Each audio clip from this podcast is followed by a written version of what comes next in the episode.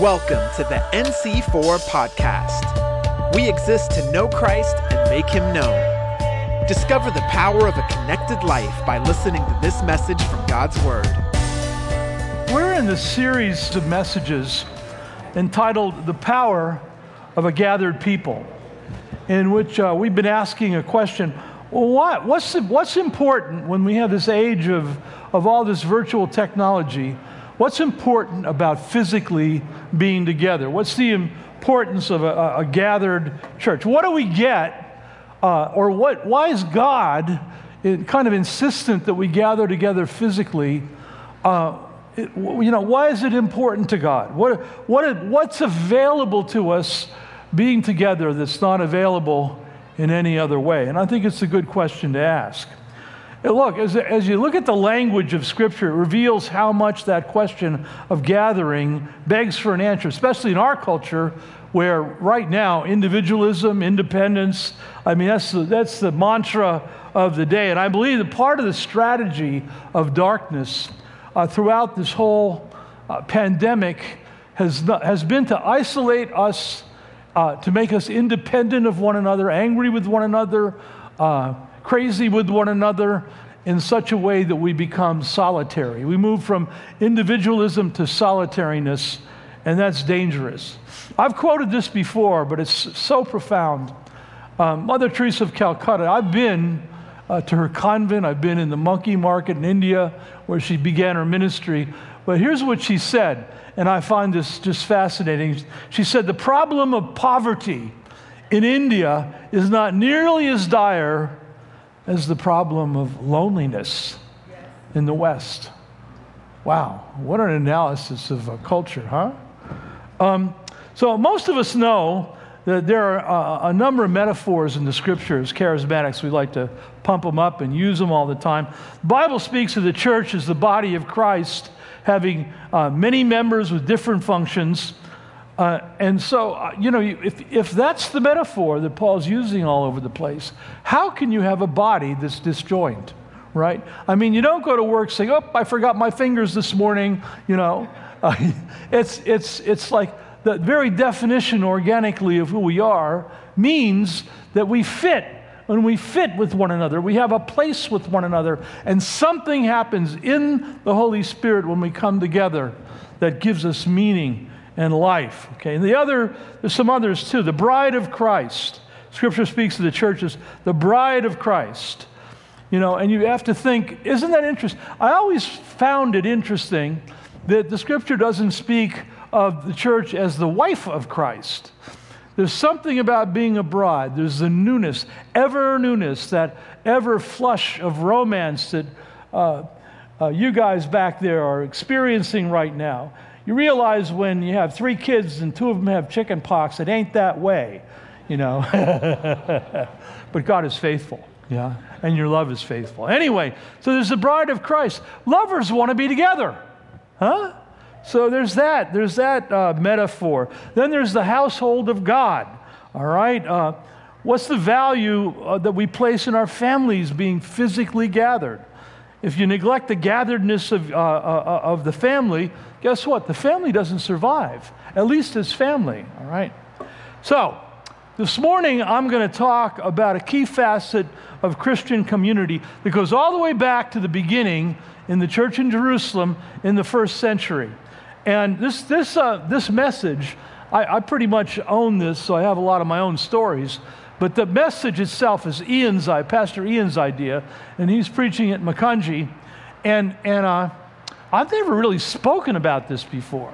Because we're going to talk about gathering at the table. And by table, I don't only mean Eucharist, I mean gathering at the table, you know, roast beef, pork and beans, you know, uh, whatever.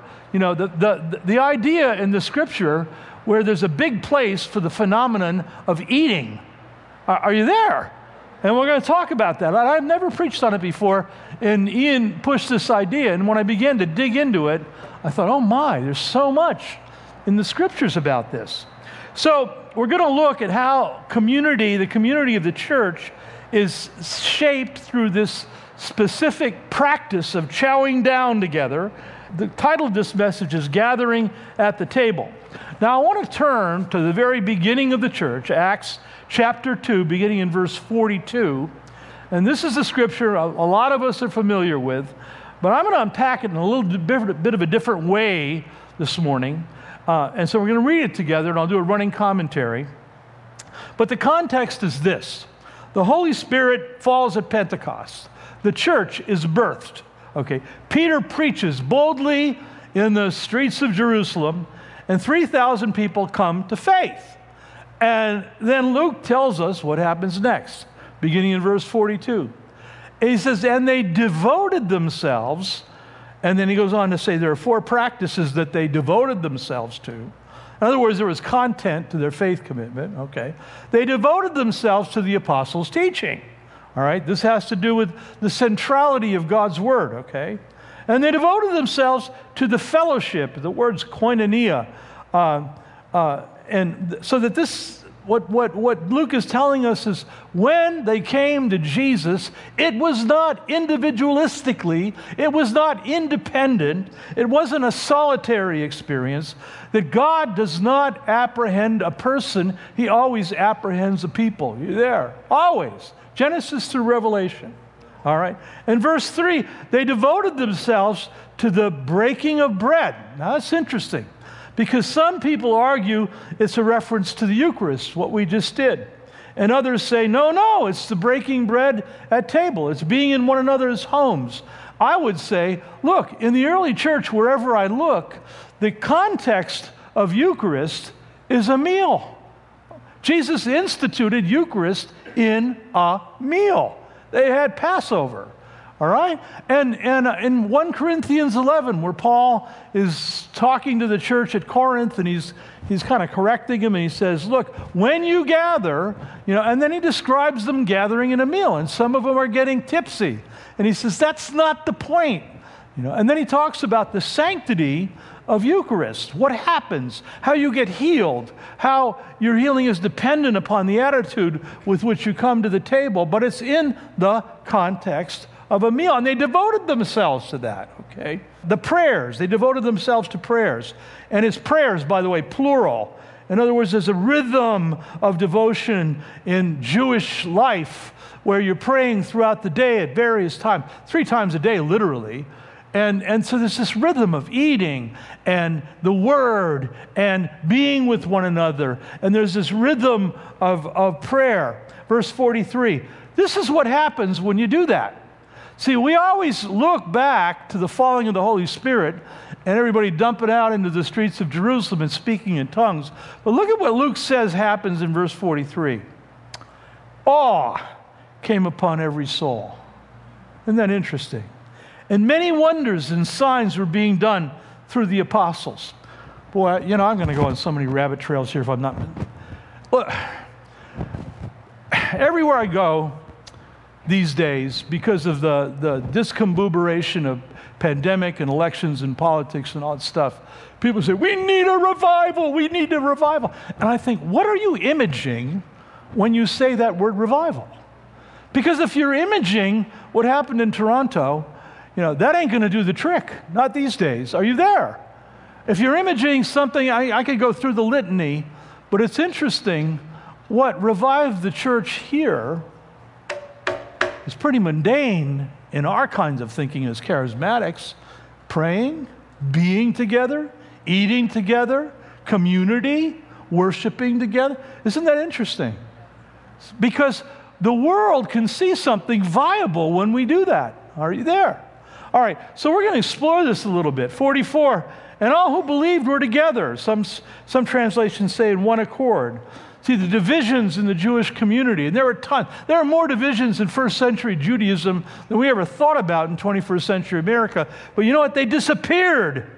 They disappeared. They had all things in common. Look at this.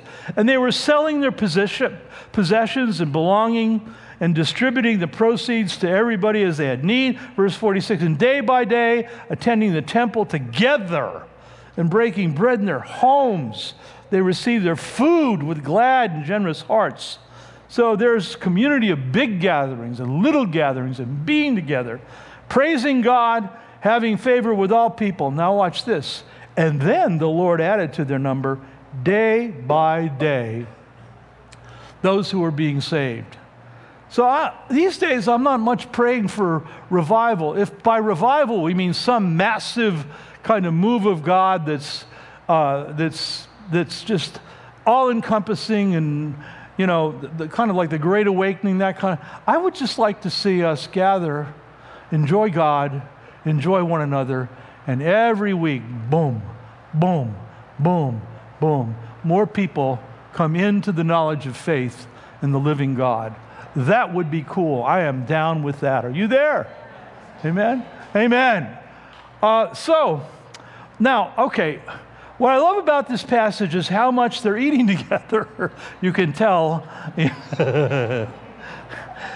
Three times it's mentioned, and it's, it's described as a core practice that believers committed themselves to, along with rhythms of prayer and all the rest of it. Okay. Now, this idea, I could tell I was kind of connecting with you when I talked about that. Being together, praying together, eating together, uh, worshiping together, that togetherness, I could tell I was appealing to you. And, and I think it's because it seems, it has this instinct about it, that that was what church was meant to be the household of God, the family of God, all right? What's more, this picture appeals to both sides of your political spectrum out here. You, if you're a left winger, you can love the scripture because everyone's selling their stuff and redistributing wealth. Huh? And, if you're a right winger, you can love it because it's totally voluntary. There's no taxes or government, mandates, right? The difference is it's not coerced, it's the product of love. Uh, yeah, love can do that. Love can take care of those problems, yeah? And so that's why, by the way, that Laura decided to do this graphic. She did a great job uh, for, for this series. Okay, now I'm going to tell a couple stories. And, you know, everybody grab the side of their seats and hold on tight. All right. I hope I can do this because there's something working in me, and I, and I hope I can communicate to you what I want to communicate to you. About 20 or so years ago, I was preaching in southern France, and I did a whole series of meetings in a city called Carcassonne. You can look it up online. It's so gorgeous. It's right, on, right near the Spanish border, and it's right near the Mediterranean. It's a walled city, it's a medieval city, and it's just like storybook kind of thing. And I did this series of meetings. And, and, uh, and, and the, after the Sunday night meeting, a guy comes up to me, and he's, he's he was probably about 60 at the time, and he's a little rough around the edges and so forth.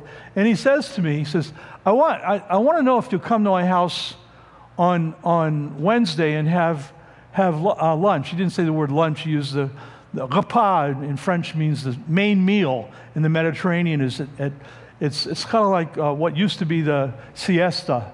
And, and uh, if you come there, and so I got permission from the local pastor. Oh, yeah, you want to go there? He says, That's Jean Paul Marie. And he says, Jean Paul has one of the largest vineyards in this region. I said, Oh, cool. So he comes and picks me up where I'm staying, and we go to this vineyard. Now, when I say vineyard, we're talking about square miles of grapes, right? We're talking about square miles, and there's a big villa old villa in the center of the property, and there's all kinds of houses around the villa, and they're all really old. And there's just vines and grapes everywhere. There's tractors and vats and all the stuff of a big vineyard. And so I come in, I get there around 10:30, quarter of 11, and all of a sudden the workers are all coming in from the fields. And most of them are his family, or family, grandchildren, grandchildren, and they're all coming in. And, and they come into the villa, and there's a table that is about the size of this, uh, of this area up here. And the women have been cooking in the morning, and they're throwing all this feast. Now, it was, it was embellished because I was a guest. But they do this every day from 11 to 2. Okay, that's part of the culture there. And, and it was embellished because I was there, that, you know, they, they, they, they did some nicer stuff than they would normally do. But it was still part of their daily practice. And so all the food's laying out there. Jean Paul Marie walks in with a shotgun, sits at the head of the table, and puts the shotgun down next to him. And I thought, have I offended him? You know. so I said, well, what's the shotgun for? And he says, well, the so, the, at that time there was a socialist president in France. He says, the socialists want to nationalize my vineyard, and it ain't going to happen, you know. He didn't, he was speaking French, and I learned a few French expletives that day. Anyway, so, so, so what they would do is they'd vandalize, and a couple of the guys at the table had shotguns in case the socialists came to vandalize the tables. So, so or the, the, the vineyard. Anyway, so I thought, isn't this interesting? So that provoked a question. Watch this. That provoked a question. I said, Jean Paul, this is your family's vineyard? And he said, Yeah. I said, How long has this vineyard been in your family? He said, About a thousand years. Holy moly. Holy moly. And I'm just watching, I'm watching the interaction across the table as everyone's smiling and, you know, they're, they're pouring the wine and, and they're, and, and, you know, they're not getting smashed or anything like that because they got to go back out and work till 8 o'clock that night. Um, but it's part of that culture, you know.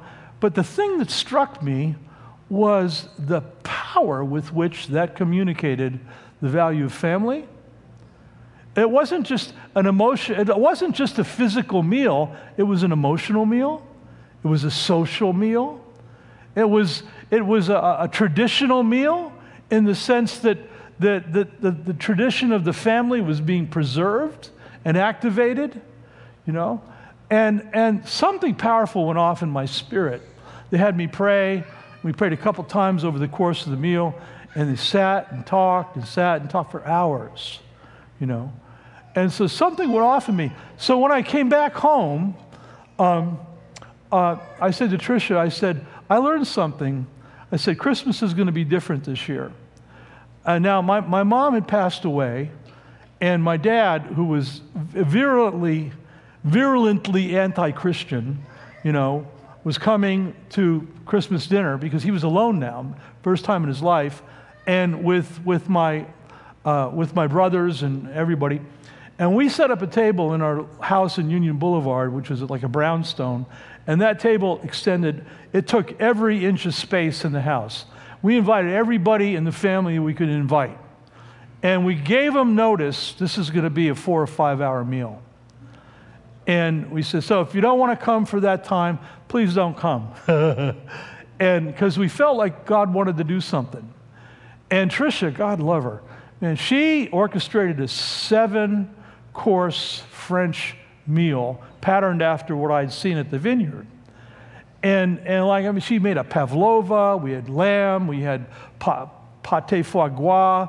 Sorry, vegans. We had, um, you know, it was like, was, she did a tremendous job. And then we spaced the meal out. So we ate a little bit and then we talked. And we ate a little bit and then we talked. And we ate a little bit, went on for four or five hours. My father, we, and we prayed in the midst of it, okay? And my father didn't have a choice because he wanted to be with his family, so he had to pray. So the deal was that opened the door. I feel like Tricia led my dad to the Lord later that year. And, and uh, that meal broke something in him. It broke something spiritually. Okay. Now, uh, this, this past week, thank you, by the way, for honoring us for our 50th wedding anniversary. We did the same thing with our family down in Tennessee. Well, family here and in Tennessee, we all got together from all over this. Everybody was there. But it was just family. And, and um, and we asked the kids to invite some of their friends if they wanted to invite friends, but not the adults so much, okay? Because we wanted to influence kids. And uh, uh, the same kind of anointing emerged, you know? Because uh, my kids were saying, What do you want to do? You want to go on a cruise? You want to do this, that? And I don't want to do anything. I want to do this. I don't want to do anything. I just want to do this. And there wasn't fanfare, and there was no band or anything like that. But we arranged all the tables and we arranged all the chairs that everybody would be conversing with one another and bonding with one another and re- reimagining family together with one another. Now, see, this is, this is what I want to say. I realized in these experiences the power of a communal table to generate, to stabilize, and to create family. Yeah? And, and it wasn't as if, now watch this, here's where we're going with it. It wasn't as if the church in Jerusalem, in breaking bread together from house to house, was creating the means of family and community. It wasn't like they had this big new idea. All they were doing was adopting the best part of Mediterranean culture and using it to build the church. Do you follow what I'm saying? In other words, this isn't a new deal. We all have families, or if we don't have families, we have friends, or if you don't have families and friends, you got this church. Are you there? And we're called to be together, but we're called to eat together. When Pastor Ian said, This is what we're going to do this Sunday, I said, You mean we're going to preach a sermon on eating? He said, Yep. And, and when I started to dig into it, I thought, man, there's really something here. Okay? So, uh, so uh, in all of our focus on the gathered church for the last few weeks, and all of our focus on the gathered church, we've talked about worship, uh, prayer, deliverance, like all the stuff that can happen when we can lay hands on each other. Uh, uh, but we, we can't lose sight of the fact that what communicates the truth uh, of the gospel to a watching world is not primarily the persuasiveness of our sermons or the quality of our music or the friendliness of our greeters and ushers. Those things are important, but it's the quality of our community and is it authentic? Because that makes people want to come. Yeah? It's, it's that kind of thing. So, so anyway, People may be like intellectually intrigued by a message or emotionally drawn to the music or feel welcomed by a friendly face. That's all good.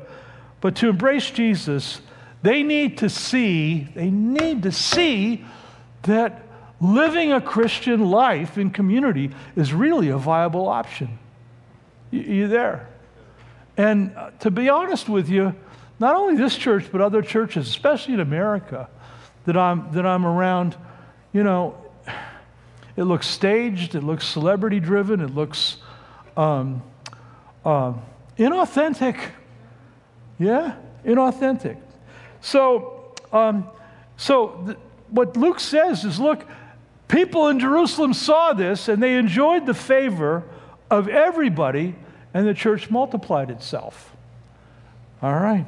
So, Christian community makes good news credible. And we see in this passage the disciples committing themselves to this kind of communal passage.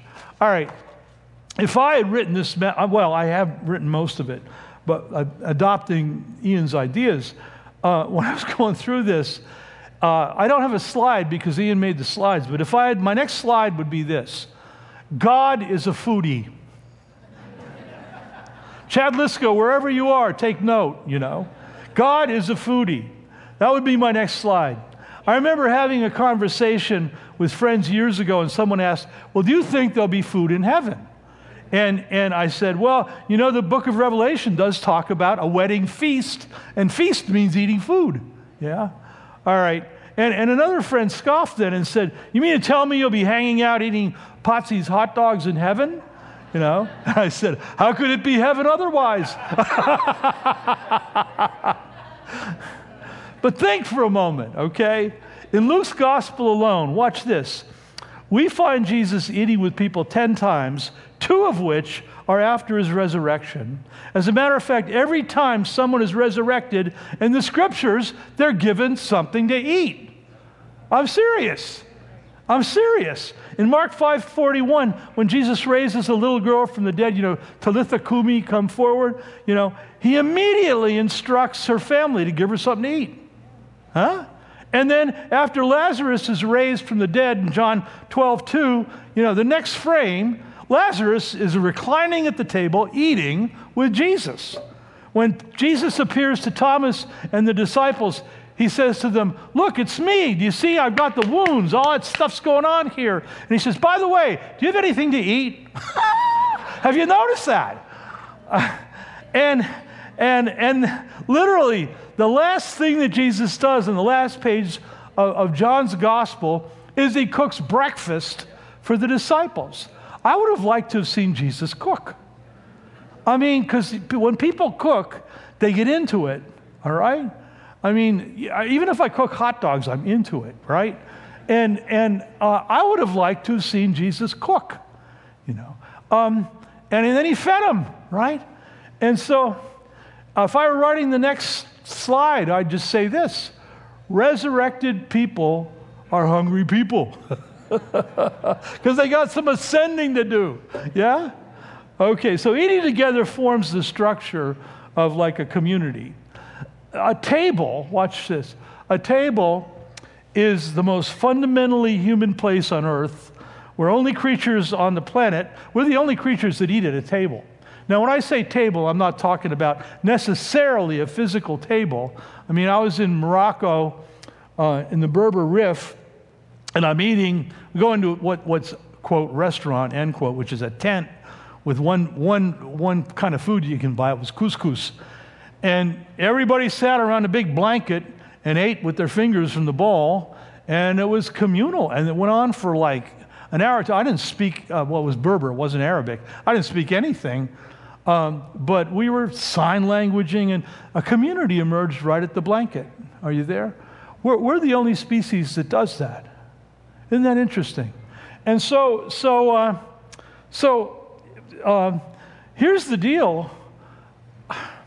As I'm coming into this today, I'm thinking, well, what's happened to all that? See, at Jean Paul Marie's house, and last week down in Nashville, and you can't do this all the time, but what was stark is that nobody had to go to a soccer game. You didn't have to get the kids to brownies or Boy Scouts or Little League. That there wasn't this going on, there wasn't that going on.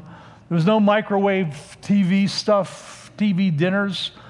There was, uh, you didn't throw something down to get back in the car and get out, and two kids were there, one person was there, one wasn't. Are you there? And so much of our lives, and even in our family, uh, is conditioned by the tyranny of a culture that wants to separate us. Huh. Now, what am I saying? Because I can see some smoke coming out of all your ears. Am I saying that every day we have to have from 11 to 2 a family dinner and all that? No, I'm not. But I do think we need to rethink the practice of common meals. Are you there? In our families, in the church, and I think it's bibli- I think it's biblically and spiritually, emotionally important. Huh? I, I, really do. Um, Eugene Peterson, I don't know how many of you know, he's, he's just passed away recently. He's written more on pastoral, pastoral ministry than anybody on the planet.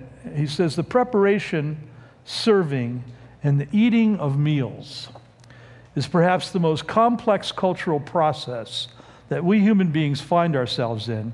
It's a microcosm of the intricate realities that are combined to form the culture that give the culture meaning in the daily lives of everybody men, women, children, and even in Jesus, right?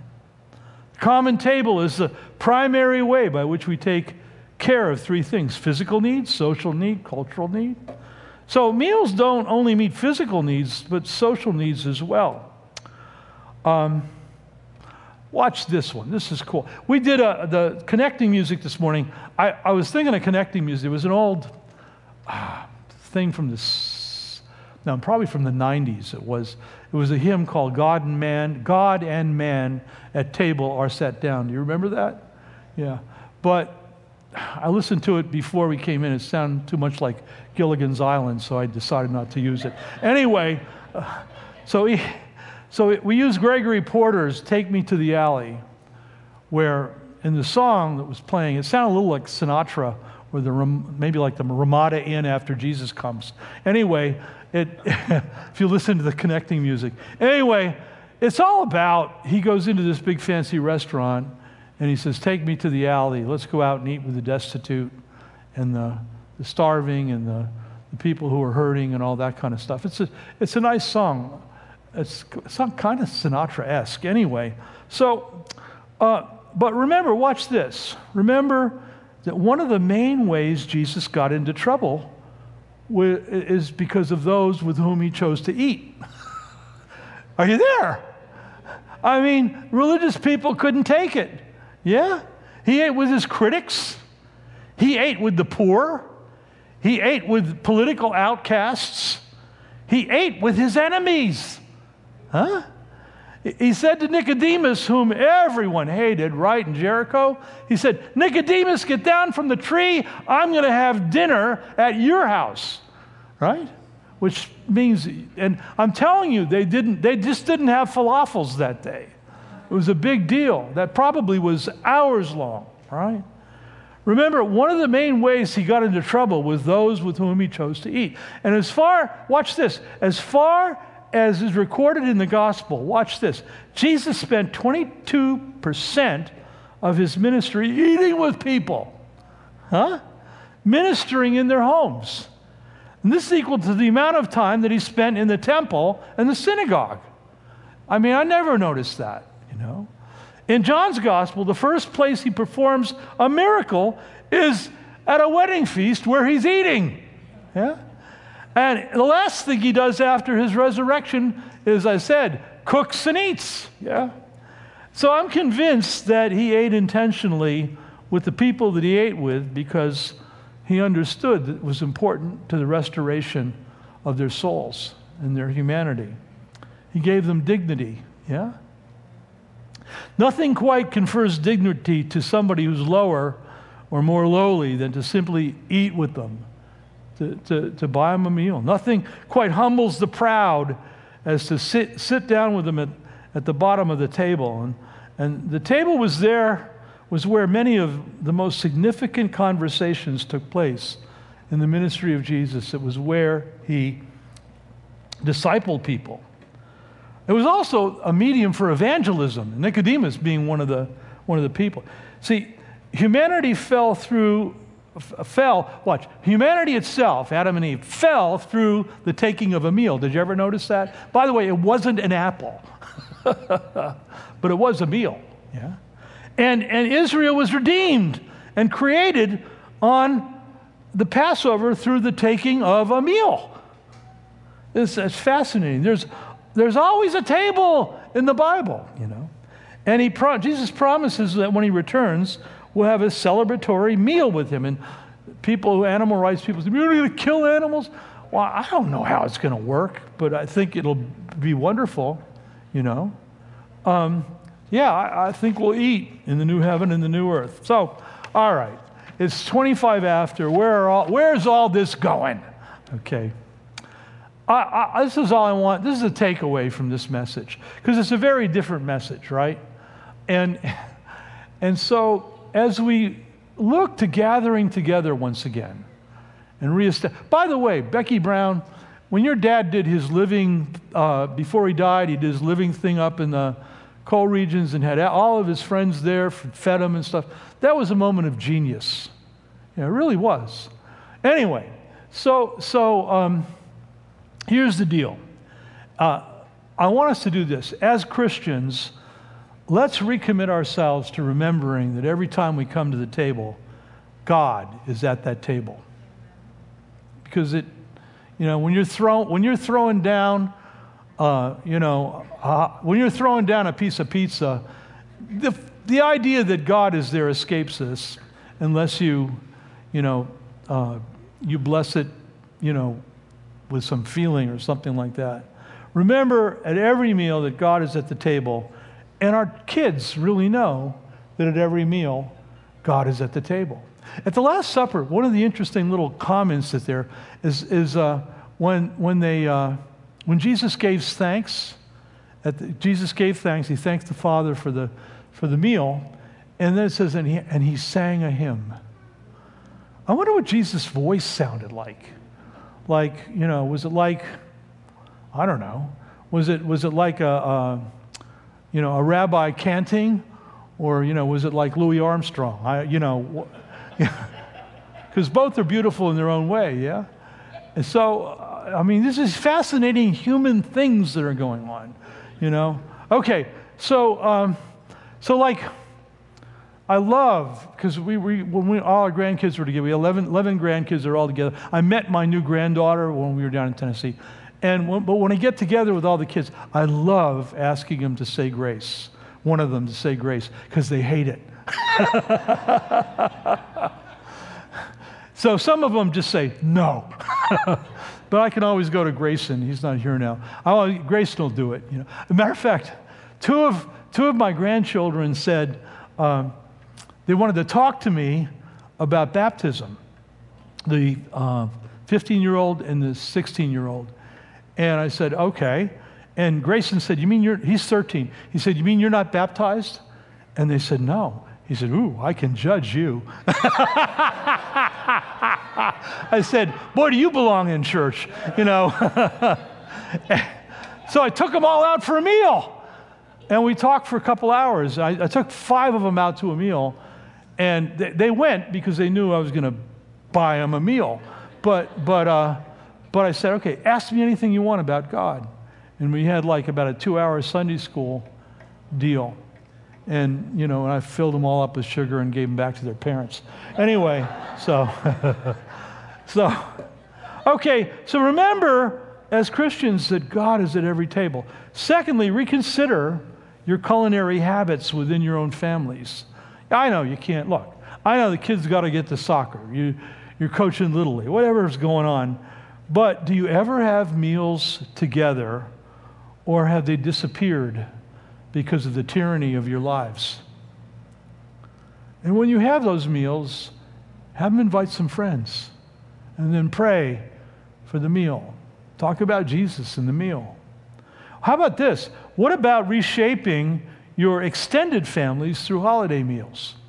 Think differently about maybe Labor Day or Christmas or Thanksgiving. Think differently, a little more calculatedly about how we position people and who we invite, huh?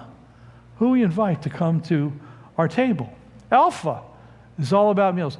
I really think Alpha's success was consequent to the quality of the meal, yeah? Right? Uh, how about this? What about intentionally eating in each other's homes? Yeah? Uh, what about intentionally seeing our meals as evangelistic? See, of seeing our meals as holy, maybe spiritual moments to shape community, phys- physically, socially, culturally. Uh, for those of you who are single, uh, you, if you're single in this church, you, you should never be forced to eat alone all the time. Yeah? And so that puts the, the onus on us to be sensitive to that. Yeah? Uh, we have a Monday evening group. You guys get together Monday evening. You're still doing that, right? And you have a meal. And you put all the stuff in the kitchen downstairs, and I can come in and steal some of your food, which I do. Because usually there's an elders meeting around then, you know? Um, so as you take this message away today, I, I, want you to reflect, everybody here, reflect on the, the, the sanctity of our tables. I, I know it's, I mean, we're, look, we're not healing the sick and raising the dead. I get that. But who knows that consequent to doing that, we won't be able to heal the sick and raise the dead. And here's the last thing, and then we'll close. Don't hesitate to take Eucharist at your family meals sometimes. If you orchestrate a family meal, don't hesitate. You know, as you guys who are the head of your household, or moms who are the head of your household, you know, lay out some bread, put some wine or grape juice on the table. Yeah, I mean, Jesus was was that the the. Uh, it's amazing. The first miracle occurred in the scriptures, in the ministry of Jesus, at a meal, at a wedding feast, and then Jesus turned all the wine into uh, grape juice. Anyway, so don't hesitate to take Eucharist at your family meals. And then when you do, here's something I like to do proclaim the new Passover over your kids. Yeah. Say, we thank you, Lord, we thank you for this new Passover in your blood. And I bless every one of you kids in Jesus' name. Do it as a father, do it as a grandfather, do it as a mother, do it as a grandmother, those kinds of things. Okay? Okay. Uh, so the last slide is this. What is the invitation you are withholding? And Ian wrote that. I would just say this because I think, what is the invitation I'm withholding? Who am I not inviting? Am I seeking the Holy Ghost? Who am I not inviting that I should be inviting? Because this, I mean, seems to be a much bigger deal in Scripture. By the way, Rachel, I'll be over for dinner this afternoon, okay? Climb down from the tree, will you? I'm teasing. Anyway, I have a christening to go to. Anyway, uh, um, this is stupidly simple, this message, but I think it's God. Yeah? All right, hallelujah. It's good to be together. Can everybody stand? If, um, if you don't know w- what it means to, to want to be with God's people and you don't know what this is all about, maybe you're online watching and, and you're saying, I, I hear you, but I really don't know where to go with this. Maybe the first thing you need to do is to go uh, and say, in order to be at the table which God is at, I need to know the God who's at the table. And so, um, if that's you, if you've never really said, I want a relationship with you, Jesus, this could be a really important uh, day for you. And I want to invite you to come to this table, and uh, uh, after service, uh, we'll have a little bit of a meal together after we pray this prayer. So I'm going to ask you all to join with me in this communal prayer. But if you've never prayed this prayer before, or maybe you prayed it asking for a relationship with Jesus and it never quite took, today's the day. We, today is the day we can do that. So I'm going to ask you to uh, pray together a few words that will change your life. And you can repeat after me. We'll do it the Catholic way here. Lord Jesus Christ, I'm sorry for the things I've done wrong in my life. Jesus, forgive me. I turn from anything that I know is wrong. And I ask you for the grace to do that. I thank you that you died for me so I would be forgiven and set free. And I receive that gift the gift of forgiveness and the gift of your presence in my life be with me forever. Lord Jesus, amen. Thank you for listening to the NC4 podcast. For more info, visit our website at nc4.org. We believe in the power of a connected life. If you prayed to give your life to Jesus today, we'd love to help you walk it out together. Just text the word Jesus to 610 816 6062.